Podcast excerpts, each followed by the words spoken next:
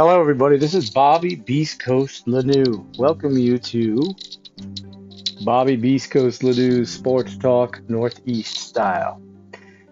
Today, we're going to be talking about several things, but the first thing I want to start off with is uh, I want to talk about the Boston Red Sox. Now, uh, they started off guns a blazing this year. Uh, came out the came out of the chute Everybody was doing well, playing as a team. Alex Cora being back was great. Um, I know Alex Cora being back is great for morale, good for the team. He, we definitely missed him last year. Um, he definitely was uh, a big reason why we were successful uh, before he, he had to uh, take a leave there for a year. And we're 63 and 45 right now with the record of 63 and 45, 45. And we have recently become in a slump. We've lost five in a row, got bashed by Toronto. Tampa Bay kind of made us look foolish. And then Detroit yesterday took care of business. And I know Alex Cora has been saying it's not really the pitching, it's it's the hitting. It's the hitting. And yeah, to some degree, it is a hitting. We're not hitting. Uh, I saw watching JD Martinez against the Tampa Bay Rays uh, over the weekend, especially on Sunday, and we had the bases loaded, and he just reached for a pitch. He didn't look comfortable at all. And of course, we didn't win that game. And I thought maybe the day off and then going to Detroit, though Detroit's been, been playing really well as of late, I thought that would help us out, you know, and we could still take two out of three. We have to win tonight, but, you know, we we lost the first game, and you know the Yankees are starting to win now. They got a little bit more confidence, got some new players in their clubhouse, so they're starting to win. And Tampa Bay won today. Um, it's just a very strong division. Now, as I look up and down the roster and I look up and down the pitching staff and, and, and the offensive side of things, what uh, I see as one of the main issues for the Red Sox uh, is pitching. Um, you you can say all you want that it's not pitching, but when you look at it, Garrett Richards, who they got this off past off season, uh, I thought it was very questionable bringing him in. Um, I know he's one of our number four starters, if you want to look at it that way. He's six and seven He's got a 5.21 ERA. 5.21 ERA. Okay? He's pitched 105 innings, 85 strikeouts, a 1.66 whip. Look, guys. The Boston starting rotation, minus Nathan Eovaldi, and he's not a true number one starter, has been an issue. It's been an issue. Erod, who I, I just think is an amazing uh, pitcher and amazing human being for what he went through last year with COVID and the heart issues, and to battle through that and to come back this year and pitch, just pitch. I know he's struggling and he hasn't had some good games as of late, but I think maybe this year, after this year, he'll he'll pick it back up and he'll be the same pitcher he once was. But Nathan Eovaldi is the one pitcher who is, to me, something that you would want to hold on to. As number three starter, uh, could be a two starter, could be a two starter because he's got some good stuff. But Erod this year has just been a disappointing this year, been a disappointment. He, he just his ERA is, I believe, six. Um, Nick Pivetta actually surprised me he's pitched well on occasion. Um, and then you've got Garrett Richards to me, who is just, I don't even know why they keep starting him. I don't get it. Um, I don't understand it. And for the life of me, they keep going back to him, and he's going to end up hurting us. He's just, he's just, he gives up a lot. He can't even make it through four innings, right, guys? He can't make it through four innings. Uh, the last couple games, he has not made it through four innings, and it's it's come back to bite us in the ass. And then you've got Martin Perez, who I thought it was a good signing. He's your number five pitcher, and another pitcher who has some good games and, you know, then has some lousy games. Uh, but if you're telling me today that we have to maybe go into the playoffs with uh, Nathan Eovaldi as your number one, right? And your number two is going to be probably Erod. And look, let's make no bones about it, guys. Uh, we don't know if Chris Sale is going to get uh, back to his form. Uh, just because he's coming back, that doesn't mean he's going to be successful. Uh, so if you think he's going to be your second or third uh, uh, pitcher in the playoffs, I would just hold your uh, I would hold all, all expectations until you, we see what he does. Um, I hope he turns to the Chris Sale of old, who was very dominant, but we can't expect that. That's asking for too much. So if you're asking me going into the playoffs, do I fear the likes of Nathan Eovaldi, Eduardo Rodriguez, and possibly Nick P- Pivetta? No, not at all. Uh, I think that uh, Nick Pivetta is a good pitcher, but when you have those three and you're going against, you know, the Yankees top three or the Rays top three pitching, uh, I do not give us the advantage with pitching.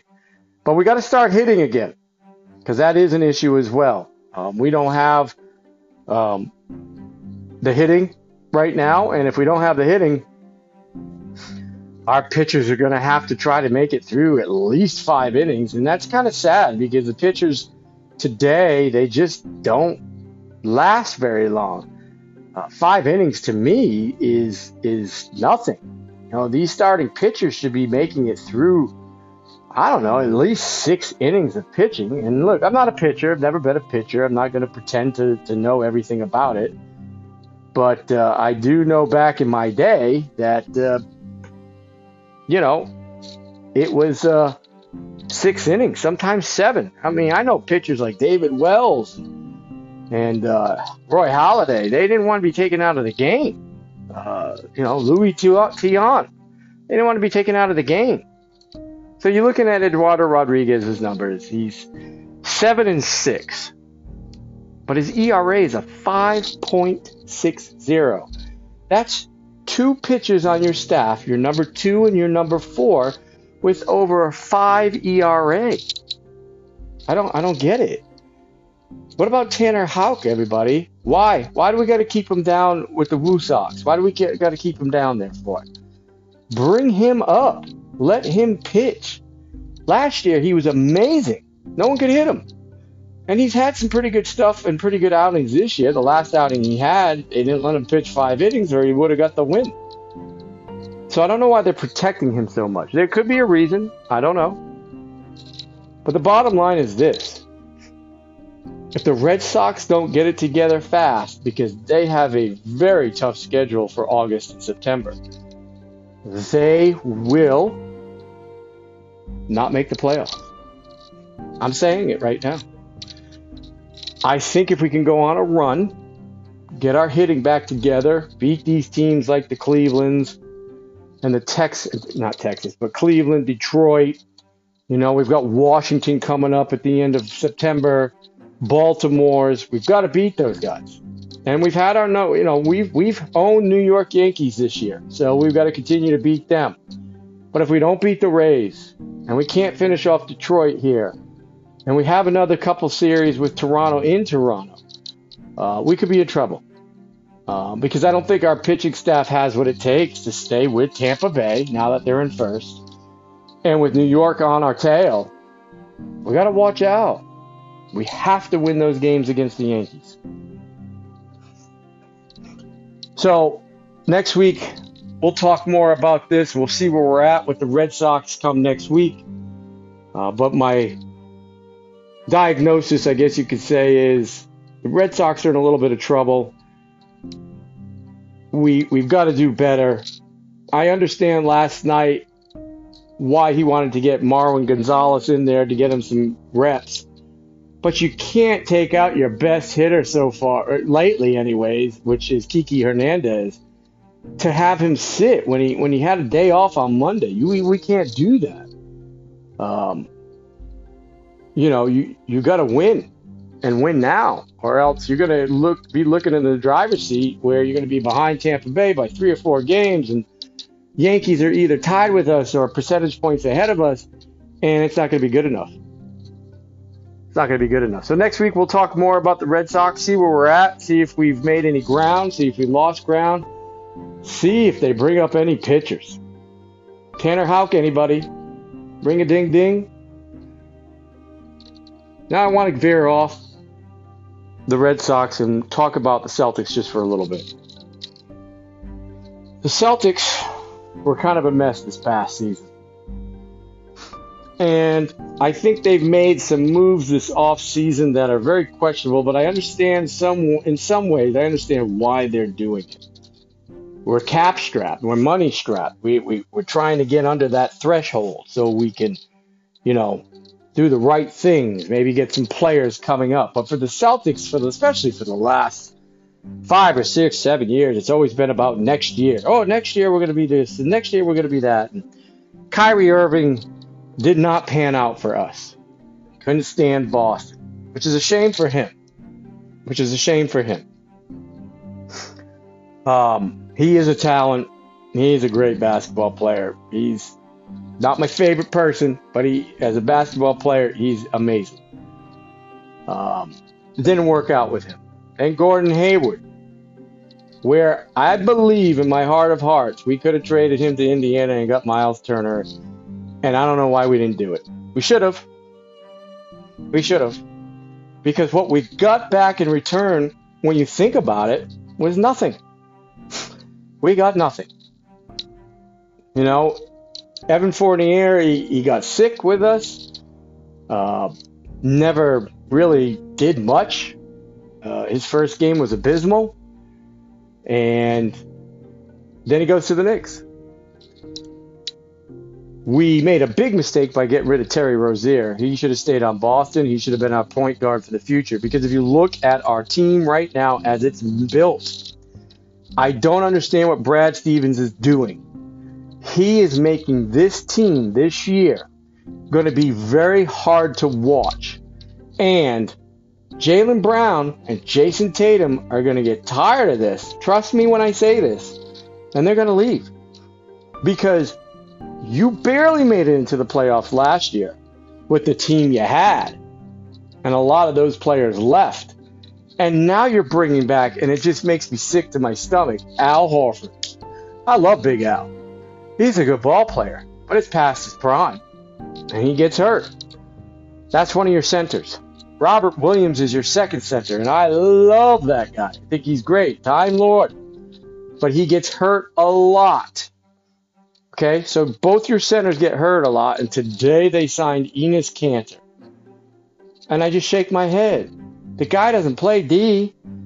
Sure, he can get some offensive rebounds and he can score a little bit, but that's desperation, man. Because you want to add some, you you want to add some depth to your center position because you really don't have anything. Um, I know they got the kid from Atlanta. We'll see what he can do, but I'm not I'm not impressed. You have no point guard for the Celtics, a starting point guard. Josh Richardson cannot be your starting point guard going into this season. Sorry. He, no. Payton Pritchard, he's still learning. Maybe he gets it. Maybe he picks it up, turns it into overdrive, but I doubt it. Okay? He's a good bench guy. Josh Richardson's a good bench guy. Bring him off the bench, get some energy. That's what we lacked last year. We had no bench. And Marcus Smart, don't even get me started. Marcus Smart is a great defensive player. But as far as offense goes, I tell you what, ladies and gentlemen, he shoots when he shouldn't. I know he gets hot at times, but when it comes down to crunch time and we need a basket, it should not be going to Marcus Smart, who has thrown up more bricks than I can imagine.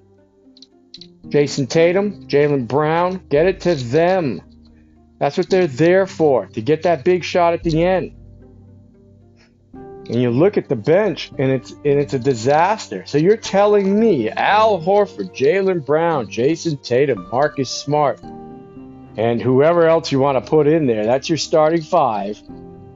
And then what's your bench? Robert Williams, possible.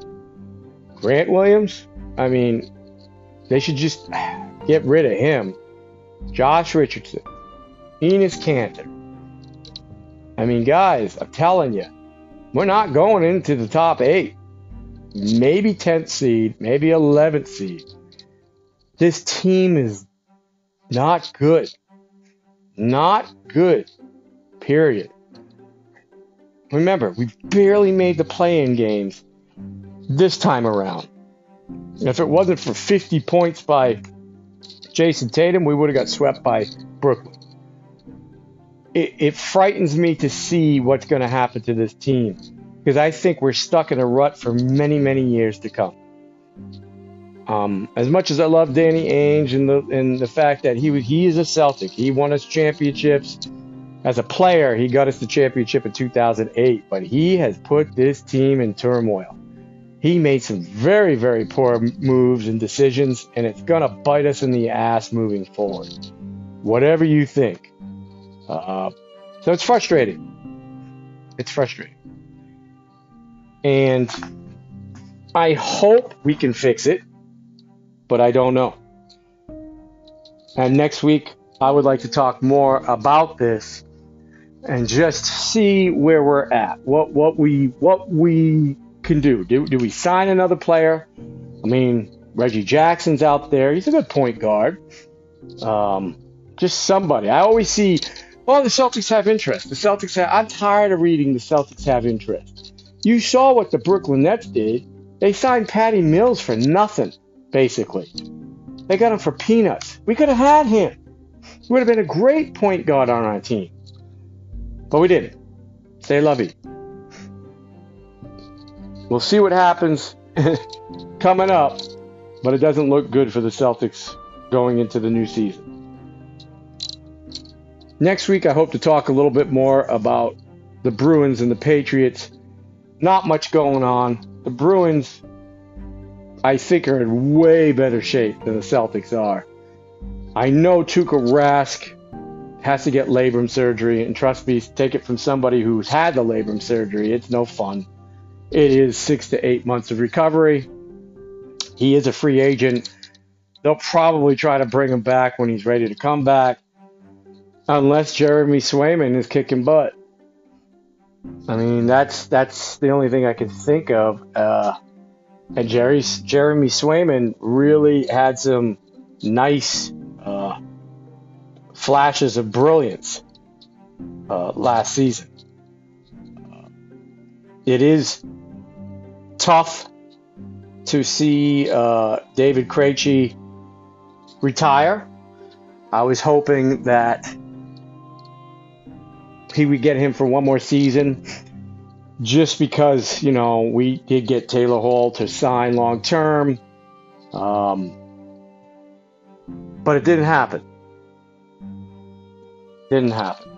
And much respect and love goes out to him. He was a great Boston Bruin.